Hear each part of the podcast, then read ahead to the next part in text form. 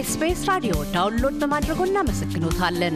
ሙሉ ፕሮግራሙን እንዴት ማድመጥ እንደሚችሉ ለመረዳት SBS dot com dot au slash Amharic ይጎብኙ።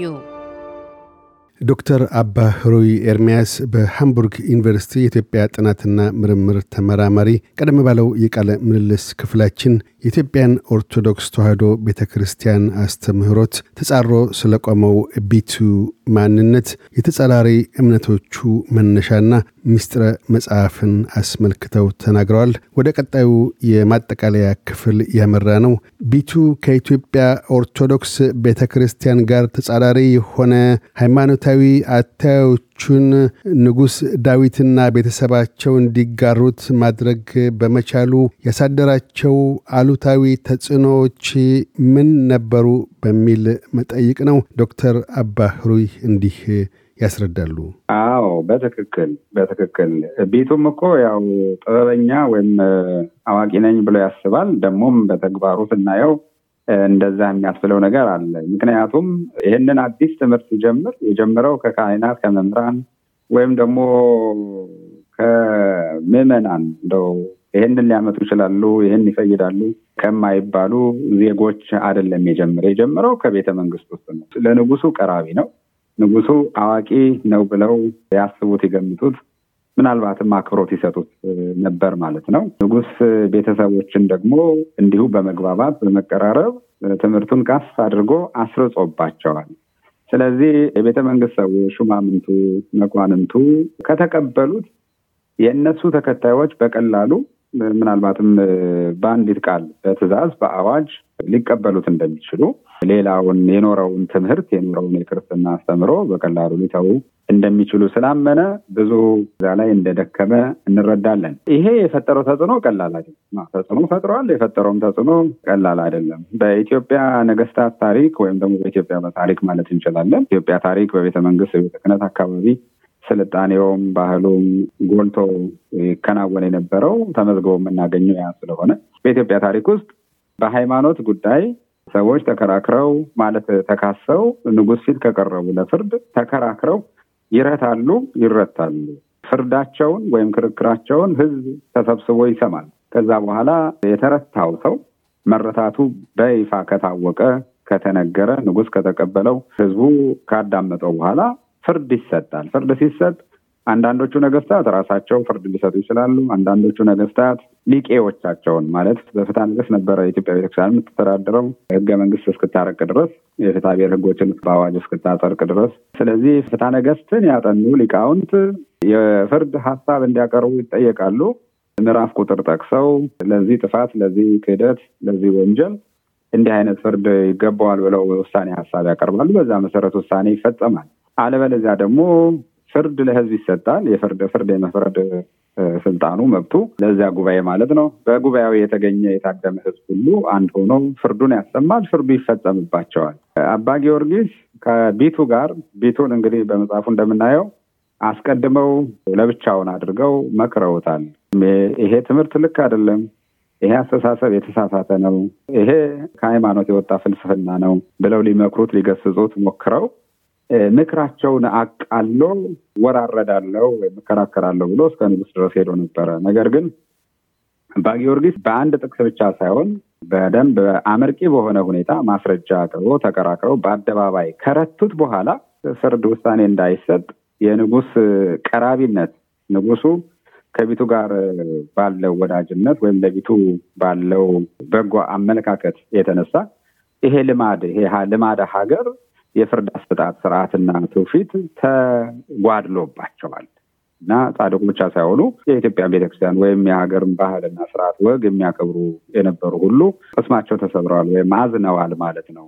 ንጉሱ ከሞቱ በኋላ መጽሐፈ ሚስጥር ላይ ይሄንን አስበው ሲጽፉ ጻድቁ እንደዚህ ብለዋል። ወንጉስኒ ይጥህር ከማንበሳ በእንቲያው ንጉስም ስለ ቢቱ እንደ አንበሳ ያገሳል፣ ይጮሃል ወሶበ ይሬዮ እይክል አይስሞ ላይ በአደባባይ ተረቶ ሲያየው ግን በሱ ላይ ምንም ክፉ ነገር ማድረግ አልቻለም ይላል። እንደ አንበሳ ሲያገሳ ቆይቶ ምንም ነገር ሊያደርግበት ሳይችል መቅረቱ ያው ፍርድ ተዛብቷል ማለት ነው። ፍርድ ተጓድሏል። ስለዚህ ከፍተኛ ተጽዕኖ አምጥቷል። ተጽዕኖው በጻድቁ ግላዊ ሕይወት ላይ ብዙ ያመጣው ነገር አለ ልናየው እንችላለን። በቤተ ክርስቲያንም ደግሞ ያመጣው ያስከተለው ነገር አለ። በእርግጥ የቢቱ ኑፋቄ ወይም ክህደት ቤተ መንግስት አካባቢ ባሉ ሹማምንት ሰዎች ብቻ ተወስኖ በመቅረቱ። በኋላም ደግሞ እግዚአብሔር በንጉስ ዳዊት ድንገተኛ ሞት በቢቱ አስደንጋጭ የሆነ ሞት ቁጣውን ወይም ተግሳጡን ስለገለጸ እዛው ቤተ መንግስት አካባቢ ታፍኖ ስለቀረ ነው እንጂ እንደ ሌሎቹ መናፍቃን ከታች ጀምሮት ቢሆን ኑሮ ገበሬውም፣ ነጋዴውም፣ ተማሪውም፣ ወታደሩም ሁሉ ሊቀባበለውና ሀገር ሊያበላሽ ይችል ነበር። ነገር ግን እግዚአብሔር በድንገተኛ ተግሳጽ እንዲህ አድርጎ አስቀርቶታል እንጂ ተጽዕኖው ቀላል አልነበረም። ያደረሰውም ራሱ ቀላል የሚባል አይደለም። ምክንያቱም ንጉሱ ቢቱ በኋላ በሰራው ተንኮል ምክንያት እውነት መስሏቸው አባ ጊዮርጊስን ሃይማኖተኛ ናቸው። ንጉስ ዳዊት እንደምናውቃቸው በራሳቸው ታሪክ ጌታን መስቀል ወደ ኢትዮጵያ እንዲመጣ ያደረጉ ናቸው። እመቤታችንን በጣም እንደሚወዱ ስለሚያውቁ አባ ጊዮርጊስ በሞቱ ጊዜ አዝነውላቸዋል። ነገር ግን ለቢቱ አግዘው በቢቱ ተንኮል ምክንያት አባ ጊዮርጊስን እስር ቤት ጥለው አስገርፈው አስደብድበው ጥርሳቸው እንዲሰበር ሆኖ ይህን ሁሉ መከራ አድርሰውባቸው ከእስርም ሳይፈቷቸው ነው የሞቱት። ይሄ ሁሉ እንግዲህ በእግዚአብሔር ፍርድ የተከናወነ ተግሳጽ ነው ወይም ፍርድ የፍርድ ሂደት ነው። ንጉሱ ያጎደለውን እግዚአብሔር እየፈረደ ነው ማለት ነው። አሁን እንዳነሱት በእርግጥ በአባ ጊዮርጊስ ላይም የዚሁ አይነት የመረረ በደል ደርሷል እስከ ህልፈተ ህይወታቸው ድረስ። በቤተ ክርስቲያኗስ ዘንድ የደረሱ ጉዳቶች ምንድን ናቸው? በወቅቱ ቅድም ለመግለጽ ሞክሬያለሁ። በቤተ ክርስቲያን ደረጃ እንግዲህ ያው መቼም ነው ጻድቁ የቤተ ክርስቲያን ሀብት በመሆናቸው እሳቸው ላይ የደረሰ በደል ሁሉ የሌላው አማኝ የሌላው መምህር ወይም የቤተክርስቲያን አባል ሁሉ የደረሰ ጉዳት ተደርጎ ይቆጠራል። ስለዚህ አእምሯዊ፣ ሞራላዊ ተጽዕኖ ወይም በደሉ ቀላል አይደለም። ስላልተጻፈልን ማን ምን ያህል አዝኖ ነበረ፣ ማን ምን ያህል ተከፍቶ ነበረ የሚለውን ዛሬ መግለጽ አንችልም።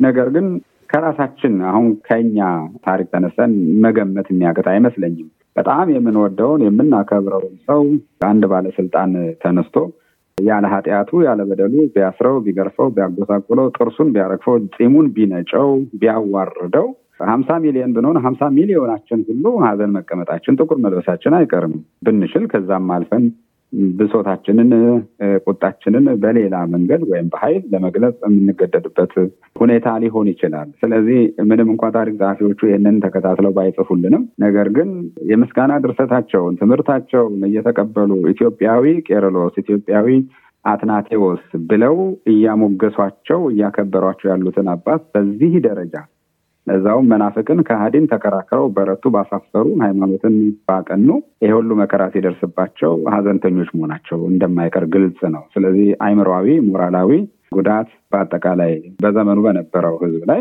መድረሱ የማይቀር ነው፣ ደርሷል። ቅድም እንዳልኩት ግን ልክ የአሪዎስ ትምህርት ለምሳሌ ዛሬ ከሁለት ሺህ ዓመት በኋላ ስሙን ቀይሮ ራሱን የቻለ የእምነት ድርጅት ሆኖ ከአሜሪካ፣ ከካናዳ፣ ከአውሮፓ ከአውሮፓ እስከ አፍሪካ በሀገራችን ሁሉ በተለያየ መንገድ ኦርቶዶክሳዊ ክርስትና ወይም የሌላው ክርስትና ተጻራሪ ተገዳዳሪ ሆኖ በየቤቱ በር እያንኳኩ በየገበያው በየመንገዱ የሚያደርጉት እንቅስቃሴ አይነት ለማድረግ አልቻለም ቢቱ። ምክንያቱም የሞቱ ድንገተኛ አስደንጋጭ በመሆኑ ትምህርቱን ወዲያው ተቀብለው የነበሩ ሰዎች አፍነው አስቀርተውታል። የእሱ ተከታይ መባል ስላልፈለጉ በእሱ የደረሰው ይደርስብናል ብለው ስለሰጉ ውጣው አስቀሩት እንጂ ወደ ታች ወደ ህዝቡ ደርሶ ቢሆን ኖሮ ወታደሩ ጋር፣ ገበሬው ጋር፣ ነዋሪው ጋር ደርሶ ቢሆን ኖሮ ቤተክርስቲያንንም ሀገርንም የሚበትን የሚከፋፍል ይሆን ነበረ። ነገር ግን ጻድቁም ብለዋል በመጽሐፍ ሚስጥር እሱ ስለሞተ አንተ ገና በህይወት ስላለ ነው እንዲህ ብለምጽፈው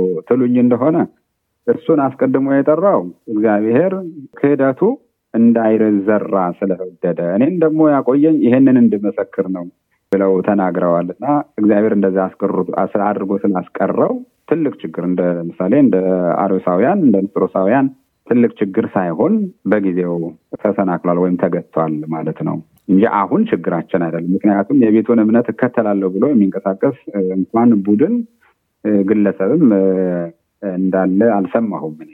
ስለዚህ በወቅቱ ተከስቶ የነበረ በወቅቱ የነበረችውን ቤተክርስቲያን እና መንግስት ለማቃቃር ሞክሮ የነበረ ግን መልሶ የጠፋ ችግር ነው። በአሁኑ ወቅት የቢቱን ታሪክ ለመጻፍ እርስዎ ምን አነሳሳዎት? በኦርቶዶክስ ተዋሕዶ ቤተ ክርስቲያንስ ከቢቱ ቀደምት ክስተቶች ምን የምትማራቸው ነገሮች አሉ? እንደ ምዕመናንም ቢሆኑ ይሄንን ግንዛቤ ለመውሰድ እንዲሹ ያነሳሳዎት ምንድን ነው? አንደኛው ጭብጦ ምን መልእክት ለማስተላለፍ ነው? ለሃይማኖት አባቶችም ሆነ ለምዕመናኑ በጥቅሉ ለቤተ ክርስቲያኒቱ? በጣም ጥሩ። እሺ፣ ጽሁፉ ያው ምንም እንኳን በሳይንሳዊ ጥናት መስክ ሀሳብና ግብ የተጻፈ ቢሆንም ነገር ግን በሃይማኖት ላሉ ለሚኖሩ ሰዎች ወይም ለቤተክርስቲያን እንዲሁም ደግሞ በህዝባዊ አስተዳደር ህዝብን በመምራት በማስተዳደር ሀገር በመምራት ላሉ ሰዎችም ቢሆን የሚያስተምረው ትምህርት አለ፣ መልእክት አለው ብዬ አስባለሁ፣ አምናለሁ። ለዛም የጻፍኩት በሃይማኖት ረገድ አንደኛ የሃይማኖትን ትምህርት በደንብ በጥልቀት የእምነቱ ተከታዮች እንዲያውቁ እንዲማሩ ማድረግ በጣም ተገቢ ነው። ቤተክርስቲያን ኃላፊነቷ ይሄ እንደሆነ ቢታወቅም ነገር ግን በተግባር ሲታይ ያን ያህል ትኩረት የተሰጠው ነው ማለት አያስደፍርም። በተለይ በአሁኑ ጊዜ ቤተክርስቲያን ሰንፋ ነው ደክማ ነው የሚል እምነት የለኝም። ነገር ግን በቤተክርስቲያን እና በተገልጋዮቿ በተከታዮቿ መካከል ያለው ግንኙነት ከጊዜ ወደ ጊዜ በተለያየ ምክንያት እየላላ እየላላ ከመምጣቱ የተነሳ እንደ ትላንትናው ትላንትና እንደነበረው ትውልድ ዛሬ ያለው ትውልድ ሚስጥረ ስላሴን የሚያውቅ አይደለም። ጠንቅቆ የሚረዳ አይደለም። ቤተክርስቲያን እንደሆነች በአግባቡ የሚረዳ አይደለም። ታሪኩን፣ ባህሉን፣ ትውፊቱን በትክክል የሚያውቅ የሚረዳ አይደለም። ስለዚህ ከውጭ ሳይመጣ የተማሩ ከመሰሉ ሰዎች ምናልባት የራሳቸውን ፍልስፍና ይዘው የሚነሱ ቢኖሩ በቀላሉ ቤተክርስቲያኒቱን የመከፋፈል እድል ሊያገኙ ይችላሉ። ቤተክርስቲያኒቱን አደጋ ላይ የሚጥል እንቅስቃሴ ሊያደርጉ ይችላሉ። ስለዚህ ቅድም እንዳልኩት የቤተ መንግስትን ሰዎች በትምህርት በደንብ አስተምሮ አዋቂዎች አድርጎ ማኖር ቢቻል ኖሮ ያን ጊዜ ቤቱ ገና እንደተነሳ ይህን ያህል ብዙ ውጣ ውረድ ሳይፈጠር ብዙ ታሪክ ብዙ አሳዛኝ ነገር ሳይከሰት አይ አንተ ተሳስተ ነው ብለው አሳፍረው ሊመልሱት ይችሉ ነበረ። የንጉስ ድንገተኛ ሞት ወይም መቅሰፍት እንደማለት ነው። የቤቱ መቅሰፍት እስኪከሰት ድረስ ንጹሐንም ታስረው እስኪንገላቱ ድረስ የሚያደርስ አሳዛኝ ታሪክ ሊፈጠር አይችልም ነበር እና መሰረተ እምነትን አማኝ ከሆኑ ምዕመናን ምንም በደንብ የቤተክርስቲያናቸውን ትምህርት የክርስትናን ትምህርት በአግባቡ በደንብ መረዳትና ማወቅ ይኖርባቸዋል። አዳዲስና እንግዳ ትምህርት በመጣ ቁጥር እየተቀበሉ ዝም ብሎ መከተል ጥፋት ነው እንጂ የሚያስከብር አይደለም። የራስን እምነት ትናንት ከትላንት ወዲያ አያት ቅድመ አያት ይዞት ጠብቀውት የኖሩትን ሲወርድ ሲዋረድ የመጣውን በደንብ አጥብቆ አውቆ ይዞ መገኘት ያስፈልጋል ብሎ የሚመክር የሚያስተምር ታሪክ ነው ብዬ ስላሰብኩ የቤቱን ታሪክ ያመጣሁት። አንደኛ በሃይማኖት በኩል ቤተክርስቲያንም አሁን ምናልባት ዛሬ ነው አሁን ያልሰማ ነው የምንለው እንጂ ነገ ከነገ ወዲያ ሊመጣ ይችላል። ምክንያቱም የዛሬ ሀያ ዓመት የዛሬ ሰላሳ ዓመት ተሰምተው የማይታወቁ ያልነበሩ የእምነት ድርጅቶች ዛሬ ህጋዊ እውቅና ተሰጥቷቸው ቤት ሰርተው በአደባባይ የሚንቀሳቀሱበት ጊዜ ነው። ከሀያ ከሰላሳ ዓመት በኋላ ይህን የቤቱን ትምህርት የመሰለ ትምህርት ሊመጣ ይችላል እና መከፋፈልን ያመጣል። የእምነት መከፋፈል ደግሞ ሀገርንም አደጋ ላይ የሚጥል አደገኛ ነገር ሊሆን ይችላል። ስለዚህ በደንብ ህዝብን ማስተማር፣ ህዝብም ደግሞ በደንብ እምነቱን አውቆ መጠበቅ ይኖርበታል የሚል መልእክት ይኖረዋል። ሁለተኛ በሃይማኖት በኩል ቤቱ በወቅቱ በነበሩ ሊቃውንት ነው የሚታወቅ የነበረው። ክደቱም ንፋቄውም የተወገዘው የተለየው እንጂ ቤተክርስቲያን አሁን በሚሌኒየም አካባቢ ለምሳሌ በሚሌኒየም ውስጥ የተነሱ ኢትዮጵያውያን ታላላቅ ውለታ የዋሉ ሰዎችን ስታከብር እውቅና ስትሰጥ ሰማዕትነት የነበራቸውንም ሰማዕት ብላ ስትሰይም እና ከሃዲዎችን ግን ምንም ያለችበት ነገር የለም እና ቢቱ በመጽሐፍ ስሙ ይታወቃል ማለት የቤተክርስቲያን ተማሪ እንደነበረ ሊታወቅ ይችላል። ስለዚህ አሪዎስ ነው ውጉዝ ነው ብላ እንዳለች ሁሉ ቢቱና ቢቱን የመሳሰሉ ሰዎች ሌሎችም በተለያየ ዘመን የተነሱ አሉ። በአስራ ሰባተኛው ክፍለ ዘመን የነበሩ ሰዎች አሉ። ብዙ ሺህ ሰው እንዲጋደል ያደረጉ እነዚህን ሁሉ መናፍቅ ብሎ አውግዞ መለየት በአደባባይ ቢቻል ጥሩ ነው የሚልም ሀሳብና መልእክት ስላለ ነው። ሁለተኛ ህዝብ አስተዳዳሪዎች በሀገር መሪዎች በኩል ደግሞ ቅድም በመግቢያ ላይ ተናግሬዋለሁ። የፍርድ አሰጣጥ አለ። የተጻፈ ህግ ይኖራል፣ ያልተጻፈ ህግ ይኖራል። ሰው በስምምነት ባህል አድርጎ ትውፊት አድርጎ ተቀብሎት የሚኖር ልምምድ ይኖራል። ይህንን ልምምድ በግል ወዳጅነት፣ በግል አተያየት ማበላሸት አደጋው የከፋ ነው የሚሆነው። ስለዚህ አሁን የንጉሥ ዳዊትን ሞት ትልቅ ታሪካዊ ስራቸውን መስቀል የማምጣታቸውን ነገር ሌሎቹ ቅዱሳት ና የቅዱሳት ወደ ሀገራችን እንዲገቡ ምክንያት የመሆናቸውን ነገር መድከማቸውን፣ የሃይማኖት ፍቅራቸውን ከዛ ከሳቸው ዘመን በፊት የነበሩ ታላላቅ ሰዎችን ቅዱሳንን ገድላቸውን ኮሚሽን እየሰጡ ያጽፉ እንደነበረ ስናስብ ይሄ ሁሉ መልካም የሆነ ወርቃማ ታሪክ እያላቸው በዚህ ሰው ከንቱ ፍቅር ተስበው በመጨረሻ ያጠፉት ጥፋትና አሟሟታቸው ድንገተኛ መሆኑ በጣም ያሳዝነኛል። ስለዚህ የህዝብን ባህል ማክበር፣ የህዝብን ትውፊት ማክበር ባይጻፍም እንደ ህግ ሆኖ ሰው ሲገዛበት የኖረውን ልማድ ማክበር በጣም ተገቢ ነው። እገሌ ቅርብ ነው፣ እገሌ ሩቅ ነው በሚል የፍርድን ሂደት ማዛባት ወይም ፍርድ ማጓደል፣ በተለይ ደግሞ ንጹሐንን ማጎሳቆል፣ ማዋረድ ፍጻሜው የሚያምር ስላልሆነ ጥንቃቄ ማድረግ እንደሚገባ ማለት እንደው ንጹህ ሆኖ ማገልገል መምራት እንደሚገባ ያስረዳል፣ ይናገራል ብዬ አስባለሁ። ሌላው ደግሞ ምናልባት ሃይማኖት በመንግስት መንግስት በሃይማኖት ጣልቃ አይገባም የሚል ህግ አለን። እውነት ነው። በተወሰነ ደረጃ ጠቃሚነት ያለው አስፈላጊም ነው። በተወሰነ ደረጃ ግን ጉዳትም የሚያስከትል ነው። ሀገርን አደጋ ላይ ህዝብን ወደ መከፋፈል የሚያደርስ አደጋ የሚጥል ጉዳይ ሲከሰት ይሄ የሃይማኖት ጉዳይ ነው፣ የመጽሐፍ ቅዱስ ጉዳይ ነው፣ የግዕዝ ጉዳይ ነው፣ የቅዳሴ ጉዳይ ነው ብሎ ንቆ ችላ ብሎ መተው ተገቢ ነው ብዬ አላምንም። ምክንያቱም ሀገር የሚባለው እዚህ ቤተክርስቲያን ውስጥ ያለው ሰው ተሰብስቦ ነው። ሀገር የሚባለው ቤተክርስቲያን ውስጥ ያሉ ሊቃውንት ተሰብስበው ነው። ቅርስ፣ ታሪክ የሚባለው ቤተክርስቲያን ውስጥ ያለው ሀብትና ቅርስ፣ እምነትና ስርዓት ተደምሮ ነው። ስለዚህ ይሄ የጳጳሱ ጉዳይ ይሄ የቄሱ ጉዳይ ብሎ የሚተው ነገር ሳይሆን እንዲህ አይነት ጠንከር ያለ ጠጠር ያለ ህዝብ ሊከፍል ቤተክርስቲያንን አደጋ ላይ ሊጥል የሚችል አደጋ ሲመጣ ጉዳይ ብሎ መያዝና ተገቢውን ፍርድ መስጠት ወይም በፍርድ ውስጥ ተሳትፎ ማድረግ ቤተክርስቲያን ስትፈርድ የቤተክርስቲያንን ውሳኔ መፈጸምና ማስፈጸምን ማገዝ፣ መከታተል በጣም ያስፈልጋል። ነገስታቱ እኮ ሃይማኖት ስለወደዱ ብቻ አልነበረም።